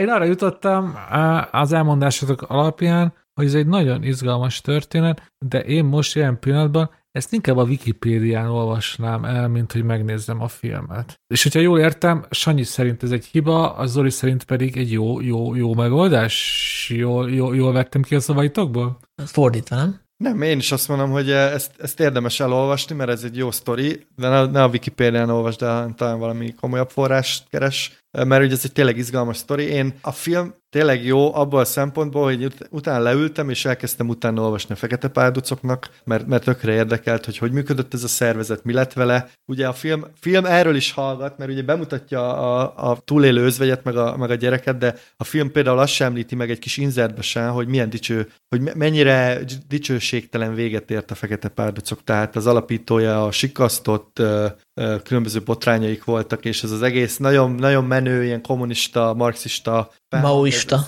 Maoista, ez szépen eltűnt a 70-es évek. Egyébként még létezik a, a párt, és a, az ifjabb Fred Hampton az elnöke. Tehát ő még viszi tovább a lángot, és a, a podcastban, amit hallgattam, amiben ő is nyilatkozik, meg az anyja is, kiderül, hogy a saját anyját is elvtársnak szólítja továbbra is. Igen, szóval, de látod, Sanyi, nekem ezek az érdekesek, tehát hogy ez, ez sokkal érdekesebb, mint maga a film. De, a, de, de, de akkor a film ez így, ezt most kérdezem, kritikátlanul nyomja a marxista propagandát ez a film így amúgy mellékesen? Hogyha már a fekete párdóc pártvezére az hát egyik nem, de hát az, az nem mutatja, hogy, hogy ők ö, ö, Lenin és Marx műveit olvasták, hogy azt tanították, de, de a film nem ilyen extra kapitalizmus kritika, inkább a rasszizmusról szól. Hm. Szerintem romanti, romantikus fénytörésbe állítja be ezt az egészet. Hát ők azért ö, közösségi munkát végeztek, tehát így gyerekeket étkeztettek. Tehát, hogy Igen, de ez ilyen... olyan, mintha úgy mutatod be a Stalin rezsimet, hogy egyébként tök jó volt a balett. És Na jó, de itt most egy, egy olyan figuráról van szó, akit 21 éves korában agyonlőttek, lehet, hogy belőle is egy ilyen kemény vonalas, ilyen marxista, nem tudom, sikasztó, gyilkos lett volna, de esélye volt rá, mert egy 21 évesen kivégezték. Uh-huh. És egyébként ide kapcsolódik az egyik kritika, amit olvastam a filmmel kapcsolatban, ami egyébként valahol jogos, hogy, hogy azt is érzékeltetni kellett volna, hogy ezek gyakorlatilag gyerekek, mert a Fred Hampton is 21 éves volt, hogy amikor megölték, és a besugója is azt hiszem egy éve volt idősebb, De... és ehhez képest 30 éves színészek alakítják. Tehát hogy azt nem érzékeljük, hogy itt azért basszus, hogy mennyire fiatal emberekről van szó. Nagyon jól mondod, mert csak így, hogy most én csak a ti elmondásotokból ismerem ezt a filmet, az alapján én ezeket a szereplőket minimum 30 pluszosnak képzeltem el a fejembe. Szerintem ez fontos info. Tehát a, a Fred Hamptonról konkrétan már 14 éves korában az FBI, illetve a rendőrök aktát nyitottak és megfigyelték. Hát, mert annál szerintem nincs is természetesebb dolog, mint valaki 21 évesként a 70-es évek elején forrófejű marxistaként akarja felborítani a világot. Szóval Igen, és egyébként ez sem derül ki dolog. a filmből, hogy ez egy nagyon tehetséges srác volt, tehát hogy nem véletlenül lett ő egy ilyen... Uh... Hát hogyan derülne már, hát halljuk, a, halljuk a, a beszédeit, amik ugyanazok, amik És annyi az, az nem derül ki, hogy ő, hogy ő rohadt jó volt a középsuliban, meg egyébként egy Ja, azt hittem a szónoki képességeiről beszélsz, hogy nem, nem derül hát ki. Ez nyilván kiderül. Jó, Sanyi, most nem, nem minden támadok ebbe a filmbe, most ne érts félre. Én csak azt mondom, hogy ez, ez egy kicsit szerintem el, el van tolva, de, de nyilván érthető, szóval most ez persze egy mítoszépítés. Egyébként én is szerencsésen megtartottam volna, hogyha nem a ifjabb Fred Hampton láttam hozzá a jeleneteket, bár nyilván azért, azért nem mindenbe tudott beleszólni, tehát ő elmondta, hogy ő nem örült annak, hogy a, a történet úgy kezdődik, hogy a, ez a Júdás figurával megyünk, meg hogy az ő perspektívájából látjuk a főszereplőt, meg hogy egyáltalán még kell ennyit foglalkozni. Ennek a filmkészítők azért remekül ráéreztük, hogy ettől izgalmasabb lesz a film, mint egy sima hős történetet látnánk. Izgalmasabb, hogy behozták ezt a Júdást is. De szerintem zárjuk, mert szegény Diás már nagyon Ja, ja, szerintem is. Ez Oscaron szerintetek lesz? Biztos, mert most azért eznek nagyon mennek ezek a, ez a vonal. Na, hát akkor annyit meg tudok nektek ígérni, hogyha lesz ilyen nagy ilyen jelölés erre a filmre, és ilyen nagy, nagy esélyese lesz a gálának, és lesz Oscar műsorunk, akkor arra megnézem. Hát a Golden Globe-ot már nyert, mármint a főszereplő. Én borítékolom, hogy a színészek kapnak Oscárt, szóval az, az, ilyen, az ilyen nagyon valószínű. Hm. Ha csak egy valakinek adhatná Oscárt, akkor a két főszereplő közül melyiknek adnád, Zoli? Hát a bes, besúgó. Hát nem tudom, ez nehéz, mert, a, mert most nem jut eszembe a neve a, a srácnak. Ugye mind a ketten a John Kaluja? Igen, szóval ő szerintem nagyon, a, a beszédei azok, azok iszonyat erősek. Ő volt a tűnnyelbe, ugye? Igen, igen. Hogy be behelyezni Mind a ketten benne voltak a tűnyelben. Ja, hát akkor, akkor még egyszerűbb. De milyen érdekes, hogy amerik amerikaiakban nincs meg ez a fajta nacionalizmus, hogy, hogy egy amerikai, vagy hát fekete amerikai nemzeti hőst egy, egy brit színész játszik, és ezzel nincs problémájuk. Ameddig a bőrszín stimmel. Mert minden amerikai brit. Hát de most Valahol. biztos, hogy lenne olyan fekete amerikai színész, aki el tudta volna ezt a, ezt a szerepet játszani, nem? Az, azért a Anglia meg Amerika között még volt egy elég szoros kapcsolat, így kulturálisan is, meg minden. A nyelv maga, meg a közös történelmi múlt. Szerintem ez, ez, ez a Hollywood kezdete óta így van, hogy nagyon nagy az átjárás amerikai és angol filmek között. Ez valamiért természetes náluk. Én ezt, én ezt a közös történelmi és kulturális múltra vezetem vissza. És akkor az utolsó előtti filmünk is egy érzékeny témát érint, de ez már a jelenben játszódik, ez pedig egy apa lánya, vagy apa fia történet. Zoli, ezt a filmet te hoztad, légy szíves mondd el, hogy miért tartottad fontosnak, hogy foglalkozzunk vele. Egyébként az a címe, hogy Cowboys és 2020-as bemutató. Hát miért tartottam fontosnak? Szerintem ez egy, ez egy nagyon kedves film, ugye egy transznemű gyerek és egy apa kapcsolata. Ami szerintem érdekes, hogy ez is Montanában játszódik, és egy ilyen, ahogy a címe is jelöli, egy ilyen westernes alapszituációt érzékenyít. Ugye most nagyon mennek ezek a, ezek a filmek, meg ezek a témák, a, a, a gender őrület közepén vagyunk, meg az identitás mánia maximumra pörög, és szerintem ez egy jó példa arra, hogy hogy lehet ezt viszonylag, hogy lehet ezt úgy csinálni, hogy, hogy, hogy ez ne legyen, ne legyen zavaró, és ne, ne legyen nagyon irritáló.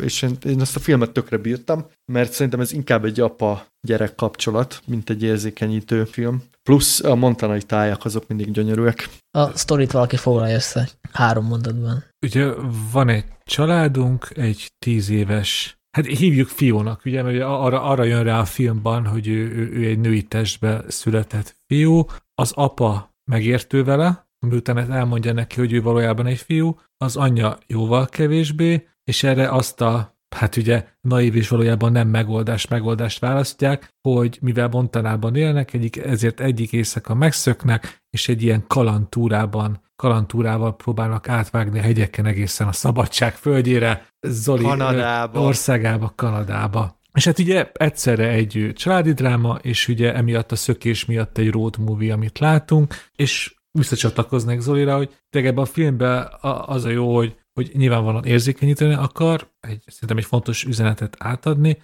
hogy fogadjuk el és bátorítsuk azokat az embereket, akik transzneműek, hogy ezzel zöldágra vergődjenek, de ez az üzenet, ez, ez, az üzenet ez, ez nem nyom el mindent a filmben, hanem arra is odafigyel, hogy kapjunk egy tényleg szép és korrekt módon kidolgozott emberi kapcsolatokat, egy közepesen izgalmas menekülést a vadonba. Az egész olyan, hogy, hogy érezték azt, hogy ezt vagy el kell adni, és szerintem jó megoldásokat választottak. Egy ilyen klasszikus, bájos indie filmbe ültették át az ő érzékenyítő üzenetüket, ahol mindig kicsit olyan kicsit olyan zsákutca felé tartó, de azért nagyon kedves karaktereket látunk, akiket a hibáikkal együtt is nagyon lehet szeretni. Ez a apárai és bizonyos fokon az anyára is igaz, akit szerintem nagyon fontos, hogy, hogy, hogy, hogy ugye egy transzfób anyával van dolgunk, aki nem, nem igazán akarja elfogadni a, a fia rászmérését, de egyáltalán nincsen démonizálva a, a filmben. Szerintem a filmben talán ez, ez egyik legerősebb része, hogy, hogy a film szerintem az anyát is próbálja minél több szögből megmutatni és értelmezni, hogy miért gondolkozik úgy, ahogy ugye egy alapvetően konzervatív közegben Montanában. Ez nem egy kiemelkedően jó film, ez egy kedves film, és emiatt érdemes szerintem megnézni, meg ahhoz, hogy ebbe az egész western mitológiába, hogy lóra pattanunk és belevágunk a vadonba, ebbe hogy tud egy ilyen új, ízt, egy, új gondolatot belevinni azzal, hogy, hogy, az, hogy az egyik menekülő egy, egy transfiú, akit valójában is egyébként egy, egy transz gyerek színész játszik, és szerintem itt, ez, ez mindig a érzékeny kérdés, hogy, hogy vajon tényleg egy egy transz szerepet, vagy tényleg csak egy transz játszhat-e el. Ez, ez nem az a kérdés, amiben szerintem nekem döntést kell hoznom. Itt azt éreztem, hogy itt, hogy itt igenis hozzáad ez. És, és... Tudtad, amikor megnézted? Vagy utólag? E, hú, ez nagyon jó kérdés. Azt tudom, hogy utána sokat olvasgattam róla, szerintem éppen csak utána tudatosult bennem. A film közben arra tippeltem, hogy valójában is az lehet, de ez csak ilyen tipp. De szerintem ez is éppen egy, egy, egy fontos kérdése lehet ennek a filmmel kapcsolatos diskurzusnak, hogy, hogy vajon ezt a szerepet tényleg csak egy transfiú játszhatta el, vagy sem. Hát szerintem bárki eljátszhatta, aki el tudja játszani, hogy, hogy tényleg így két nem között van valahol, tehát ez nyilván fizikai adottságon is múlik. Tehát egy, egy nagyon maszkulin, vagy egy nagyon feminim gyerekről nem hiszed el, hogy... Jó, de egy, most egy tíz éves vagy hány éves gyerekről beszélünk? Tehát ez egy ilyen korban még azért eléggé... Hát de azért itt is szerintem már ilyen, ilyen korban is számít, ugye ez a pont a pubertes előtti utolsó pillanat, úgyhogy ez szerintem azért, azért volt érdekes, mert, mert amikor lányként láttad ezt a gyereket, akkor érezted, hogy valami olyan fura. Legalábbis én, én ezt éreztem. Én, én, nem, én nem tudtam egyébként, szóval én, én is utólag voltam. Teljesen lányos arca, úgyhogy szerintem egyáltalán nem volt fura. De az egy dolog, hogy lányos arca volt, de a, a viselkedés, hogy nem érezte jó magát a bőrében, szerintem ezt tök jól érzékeltette a film, hogy, ott, hogy állandó stresszbe volt, ilyen állandó nyugtalanságba. Érdekes ez a film, hogy semmit nem hallottam róla, mielőtt nem ajánlottátok, miközben kijött egy másik hasonló témájú film, a Apple tévén, azt hiszem, ami, ami sokkal több embernek a letterboxos listáján fölkerült, és én is megnéztem, ez a Palmer, és lehet, hogy ennek az az oka, hogy annak a főszereplője ismertebb a Justin Timberlake,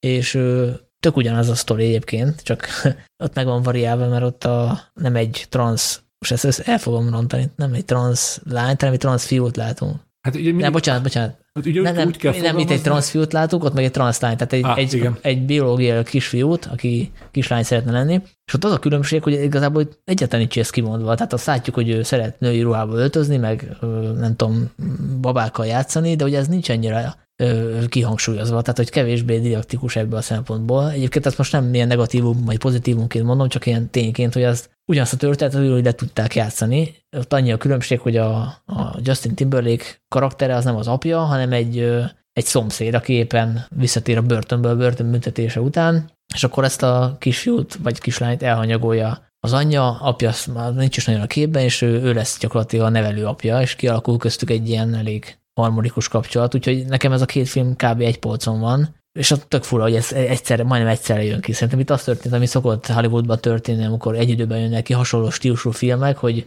valószínűleg eljut a forgatókönyv, egyik vagy a másik filmnek a forgatókönyve több helyre is. Nyilván egy stúdió tudja megcsinálni, de a többi stúdiónál úgy gondolják, hogy ez, ez olyan tök jó téma, hogy mi is akarjuk a saját verziónkat, és megcsinálják a saját verzióikat. Én ezt inkább arra vezetem vissza, hogy azért most ez a, ez a, ez a trans kérdés, ez most azért azért... És mindkettő arról szól, hogy menekül a apa figura ja, a gyerekével. Ja, maga a történetben is persze, van persze, persze. Ugye én arra akartam kérdezni, hogy ez most így a, a, a, a diskurzusok érdeklődés keresztüzében van, és nem csak Amerikában, hanem ugye Világos. nálunk is ugye most nem fog tudni ilyen törvényi szabályozásokat felolvasni, de hogyha jól tudom, akkor az elmúlt egy-másfél évben jött egy olyan törvény, hogy nálunk már az állam nem támogatja a nem váltó műtéteket, hogy nálunk e, e, ez a lehetőség megszűnt a transz emberek számára. Számomra például a legizgalmasabb része ennek a filmnek, amit, amit tökre elgondolkoztam, hogy ez szépen le, le van kerekítve ez a transz ráébredés ebben a filmben, mert ugye ez kb. tíz évesen tök szép összetett mondatokból el tudja mondani az apjának, hogy, de, hogy ő valójában fiú. Amit én egy-két ilyen történetet olvastam, azért ez így sokszor ez egy ilyen éveken át tartó depresszió és ön, önutálat után, akár csak a 20-as éveikben mondja ki valaki magáról ezt, hogy, hogy én valójában fiú vagyok, és nem lány vagy fordítva, és akkor, és akkor itt találja meg önmagát. Itt ebben a filmben ennek nagyon gyorsan pont van a végén, és azt a részét pedig teljesen nem tudom, hogy, hogy vajon melyik az általánosabb hogy a transzemberek vajon inkább hamar ráébrednek erre, vagy ez egy, egy, egy, egy hosszú belső küzdelem vége, ez, ez, erről most nem tudok semmit. Ebben a filmben láttam, hogy ez a kisfiúnál elég hamar világossá vált. És mondjuk az is egy jó kérdés számomra, hogy ilyenkor vajon ezt rögtön el kell fogadni, vagy azért az ember, egy tíz, egy tíz éves gyerek mond ilyet neki, akkor azért vigyen ezt pszichológushoz és beszéljék át ezeket a dolgokat. Mert itt a filmben valaki rögtön elfogadja, valaki meg kategórikusan elzárkozik el. Én nekem még ezen gondolkoztam a film közben. Hát nyilván az életkor függő, tehát most hát igen, hat igen. éves gyerek ezt mondja, akkor nem kezdesz gyógyszert tömni belé, hogy hát akkor persze. most segítsd a nem váltását. Egyébként nekem is tetszett a film, tehát rácáfolok az elvárásaitokra. Viszont uh, nyilván az újdonsága miatt is, tehát hogy olyan témát mutat be, amivel még nem foglalkoztak a, a vásznon. És most nyilván el fognak szaporodni az ilyen típusú filmek, és egy idő után közhelyé válnak ezek a, ezek a mondatok, meg ezek a beszélgetések, és ami itt most elhangzik az apja meg és a gyerek közt. De itt most azért nem zavart, mert tényleg ilyen, ilyet még nem láttam meg, hogy ez tényleg egy ilyen érzékenyítés ami elfogadható, hogyha megfelelő műfai köntösbe vagy dramaturgiában beletéve, és itt szerintem tök jó meg volt ez oldva, és ugye itt nem csak arról van szó, hogy azért menekül az apa a gyerekével, mert hogy nem fogadja az anyja, hogy a gyerek transznemű, hanem konkrétan egy ilyen verekedés miatt eltiltják az apját a gyerektől. Tehát ez egy másfajta motivációs dolgozik benne, plusz ugye behoz még egy szállat, hogy az apa ilyen mániás, depressziós. Igen ami, ami ugye súlyosbítja a helyzetüket, elveszi a, elveszíti a gyógyszerét, tehát hogy itt azért többszörösen hátrányos helyzetű ez a család. Befejezésképpen, mert már sokat beszéltük a színészekről, de szerintem nem mondtuk ki a nevüket, hogy Sasha Knight a, a transfiú, az apát Steve Zen játsza, az anyát pedig Gillian Bell és szerintem mind a hárman, ahogy mondtam, megérdemlik, hogy azért így a nevükkel együtt zárjuk le erről a filmről a diskurzust. Én meg annyit teszek hozzá, hogy akinek tetszik az a film, az nézze meg a Palmert is, mert az ugye ez a kategória, abszolút. Tehát, hogy talán ez esztétikailag szebb, meg jobb, jobban is néz ki. A Cowboy. A Cowboy, igen. Hát igen. ilyen Montana. Igen. Hát hiszen Montanában még egy vak is tudna szép filmet forgatni. Vagy... És akkor nézzük meg zárásként egy másik érzékenyítő filmet, ez szinte egy Netflixes produkció, az a címe, hogy Moxi, és Dénes, te javasoltad, hogy hozzuk ezt, én miattad néztem meg. Légy szíves mondd, hogy miért szeretted volna, hogy ez a film szerepeljen, Na, mit lehet róla tudni, ha kik hagy csinálták. Hagyd kezdjek el védekezni. Én ezt a filmet látatlanba ajánlottam, mint egy presztízsnek, akkor még presztízsnek gondolt Netflix megjelenésnek, amit azért egy híres komikus és színésznő rendezett Amy Poehler, akit azért, azért nem kell bemutatni, ugye. Tina Fey partnerként láthattuk sokszor, vagy ő volt például a, a Parks and Recreation-nek a főszereplője, szóval miért odafigyelni rá, és, és egy, az előzetes alapján egy erősen ideológikus beütésű tini filmet készített, amire tök kíváncsi voltam, hogy, hogy hogyan próbálja érzékenyíteni a mai fiatalságot arra, hogy, hogy a, a feminizmus egy, egy menő dolog, és ne hagyjuk magunkat a gimnáziumba elnyomni, és hát amit kaptam, az egy révesen gyenge film, talán úgy tudnám összefoglalni, mi volt vele a fő problémám, hogy egy gimnazista lány ráébredéséről szól, hogy igenis egyenes fejjel neki kell állni a problémáknak, és nem szabad elviselni, hogyha szexista beszólásokat, meg megaláztatásokat kapunk a sztoriban, nem ki kell állni ott, ott is magunkért, és ez kb. olyan mélységben adja elő, ami nem, ami nem méltó egy filmhez, hanem ugye a, a főszereplő ír egy, egy zájnt, ami egy ilyen három-négy oldalas nagy képekkel teri, figyelmfelkeltő üzenetekkel teri, ugye amatőr újság, amit az osztogat, és ami egy zányba elmegy, amikor ilyen nagy mondatokkal kiirdettünk ilyen kiáltványszerűen ideológikus üzeneteket, ami egy zányba való, kb. azt ültetik rá azt a, ezt a mélységet egy filmbe, ami viszont ott nem elég, mert ugye 90 percen keresztül az jóval több idő, mint egy zányt másfél perc alatt átlapozok. Nekem ez volt ezzel a fő problémám. A másik pedig, ha már ezt az egészet Amy Poehler rendezte, én azt hittem, hogy ebbe lesz humor, vagy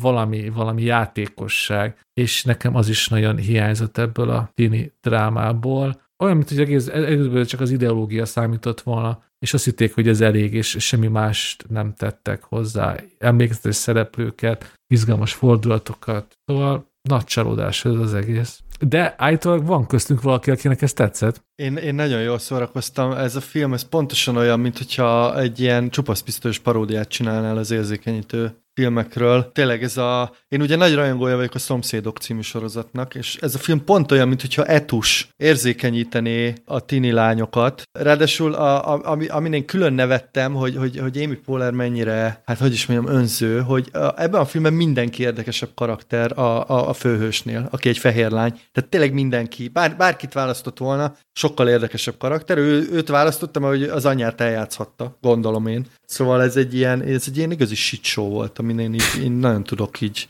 nevetni, szóval ilyen, ilyen trash, trashbe ment. Azt egyébként értem, hogy, hogy, hogy mi volt itt a szándék, tehát hogy tényleg valószínűleg a, talán a tinédzser lányoknak ilyen, ilyen nagyon, nagyon artikuláltan kell elmagyarázni ezeket a dolgokat, csak hogy azért kijött egy csomó jó film mostanában a, a témában, a Booksmart-tól kezdve egészen az új kisasszonyokig. Uh, szerintem mindegyik jobban nyúl ehhez a, ehhez a témához, de, de ettől függetlenül szerintem ez egy, ez egy ilyen elsőrangú trash volt. Úgyhogy nem ajánlom, de, de, én, de én így végig, végig nevettem, meg szörnyűködtem, mert hogy itt ráadásul közben megy egy ilyen rohadt közhelyes tini film, tehát itt így folyamatosan vált, hogy nagyon közhelyes tini film, és aztán ilyen, ilyen mondatokat így belemondanak a kamerába, hogy ez állj ki magadért, meg nem tudom, mondd az igazságodat. De egyébként hozzáteszem, hogy mint kelet-európai nagyon fel vagyok háborodva, hogy a mi közösségünket nem reprezentálták kellően ebben a filmben. Nevezetesen egyetlen kelet-európai bevándorló sem járt itt, úgyhogy ez egy rasszista film. Meg hát ugye a főszereplő az, aki megmenti itt a helyzetet, ő az, aki a, ezt a magazint írja, tehát gyakorlatilag megint ez a white savior, a fehér megmentő. Pontosan, pontosan. Trópiát látjuk. És a whitewashing.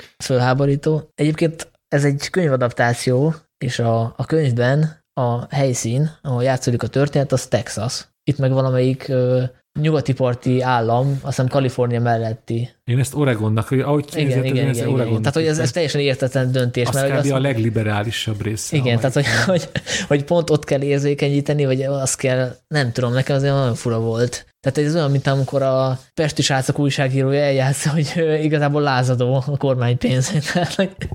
hát, meg az egész, hogy a film a lázadáshoz áll, ugye szerintem az külön nevetséges, hogy hogy kiderül, hogy a, hogy a főszereplő anyja, ugye az fiatal korában ilyen bevállalós pánk volt. És az egész ugye punk mozgalom miről szól? Tényleg a, szab- a szabályok áthágásáról, ilyen totális szabadságról, már-már anarhiáról, szóval valami, valami újat, valami merész dolgot próbáltak építeni, és ebben a filmben semmi merészség sincsen. Ezek követendő, hasznos, tehát teljesen közkeletű gondolatokat fogalmaz meg ilyen teljesen leegyszerűsített 1.0-ás dolgon, semmiféle szabálysértés nincs benne, ez a, ez a dramaturgiára élik, a, a viszonyokra az emberek között. Én, én tényleg nagyon, nagyon ritkasztam az ennyire enervált tini film, mint ez, amiben, ami egy tini filmből sosem hiányozhat, már hogyha nem ilyen teljesen traumatizált tinikről szól, az a, az a játékosság. Ebben sem, semmi nincsen. Ez teljesen ilyen totális kiszámítható. Na most igazságtalan, hogy az például milyen játékos már, hogy elmennek randizni egy hullaházba. Jaj, hagyjál már.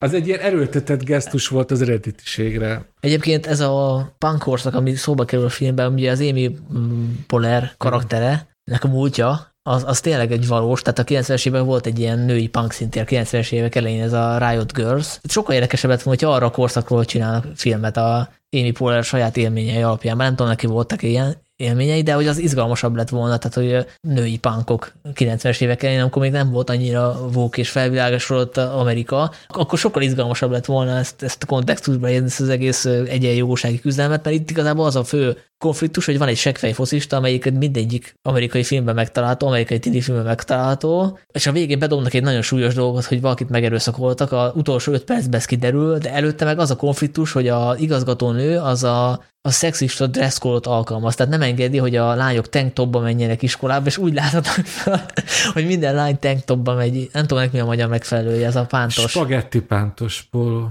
Igen, tehát hogy ez, ez a nagy konfliktus, hogy nem öltözhetnek lengén a lányok. Hát tudom, hát ez egy nevetséges film, hogy én... Hát de több szempontból nevetséges, tehát most nyilván ezek a konfliktusok ilyen mondva csináltak, meg, meg hát most az, az erőszakolás is, ért, na mindegy. De egyébként csak az jutott eszembe a film közben, hogy, hogy csináltak, vagy amit mondtál Sanyi, arról az jutott eszembe, hogy csináltak ilyen filmet, ez a svéd We Are the Best című film, ami oh. tök jól bemutatja, hogy hogy kell pankosan lázadni, ami, ami abban a filmben benne van, energia, játékosság és móka, az mind hiányzik innen. Hú, ezt nagyon jól mondod. Te, a, a, aki szeret, szeretne a tiniknek egy olyan filmet, vagy ahogy a tinik hallgatják, szeretik, a, akarnak lázadó feministák lenni, akkor Are the Best. Az egy fantasztikus film. Egyébként, hogyha most eltekintjük az ideológiai oldaltól, akkor se jó film, hogyha hogy mondjuk bármilyen nemesek is a szándékai, mert hogy dramaturgiailag nincsen semmi megalapozva. Tehát ahogy ez Jaj, a kislány fölfedezi az anyja múltját, az kettő darab perc. Tehát, hogy ő... Kinyit egy bőröndöt, igen, és meg, és hirtelen lázadó lesz.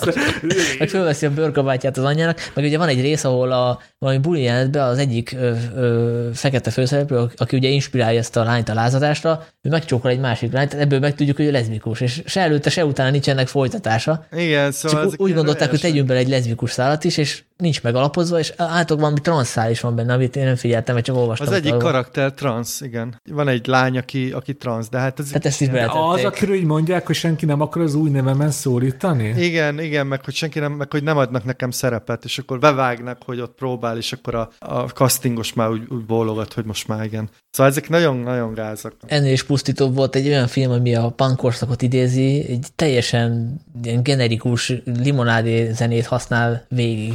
Hát Jaj, nagyon, fú. ja, úgyhogy ha már beszéltünk arról, hogy a Netflixnek mennyit köszönhetünk, a, hogy elhoz nekünk ilyen ismeretlen indiai filmeket, akkor köszönjük szépen ezt is.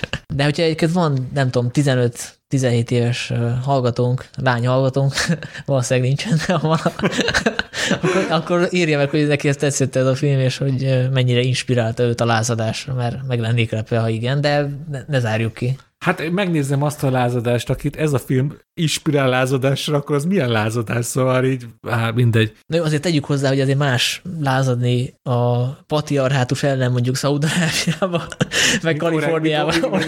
Oregon államban, igen, igen, igen. Hát most ezt most ilyen, ilyen, ilyen cinikus hangvételen fogjuk befejezni ezt a podcastet, hogy kirögtük a Moxit? Hát most az egy, az egy pozitívum volt, hogy ajánlottunk helyett egy jó a, filmet. the best, igen. Ja, egyébként nekem a Booksmart sem volt a kedvencem, de hát ahhoz képest ja, ez egy aranypolgár. Persze. Hát szerintem az a tanulság, hogy a, a, azért érdemes a Netflixen turkálni, mert, mert hozott egy fehér tigrist, meg tényleg, hogyha így, így figyeljük a kínálatot, tök jó filmek is felbukkannak, hát nyilván belefutsz ilyenekbe is. Szeretném megdicsérni a Netflix algoritmusát, mert ezt a filmet úgy, úgy kellett keresnem, hogy teljesen be kellett írnom az egész címet, mire kidobtam, mert amúgy nem dobta föl a javaslatként. Hát Sanyi, ez azért annyira nem nagy a programozói truváj, hogy te nem vagy egy tinédzser lány, szóval azért...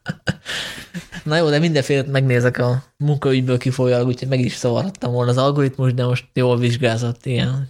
De, de most, hogy megnézted, nekem már küldte a Netflix a levelet, hogy miket ajánl, és minden ilyen tini film. Szóval a, a, az Jó szórakozás, Zoli. Köszönjük, Dénes. Jó, hát akkor köszönjük szépen a figyelmet, találkozunk legközelebb a várva várt év tizedösszegző lista lezárásával. Úgyhogy lesznek abban az adásban különféle meglepetések, érdemes majd bennünket hallgatni. A nagy finálé. Kíváncsi leszek, hogy mire gondol itt a Sanyi. Köszönjük szépen a figyelmet, sziasztok! Sziasztok! Sziasztok! A Filmvilág podcastjét hallottátok. Ha még nem tettétek meg, kövessetek bennünket a Spotify-on, az iTunes-on, vagy bármelyik nagyobb podcast szolgáltatónál. Ha kérdésetek van, vagy témát ajánlanátok, küldhettek üzenetet a Filmvilág blogon, a Filmvilág folyarat Facebook oldalán, vagy a Filmvilág Podcast kukat gmail.com címre. Az encore.com per filmvilág oldalon keresztül küldhettek hangüzenetet, ami akár az adásba is bekerülhet. A Filmvilág havonta megjelenő folyaratát, és ezzel közvetve a podcastet a patreon.com per filmvilág címen tudjátok támogatni. Köszönjük a figyelmet, találkozunk két hét múlva.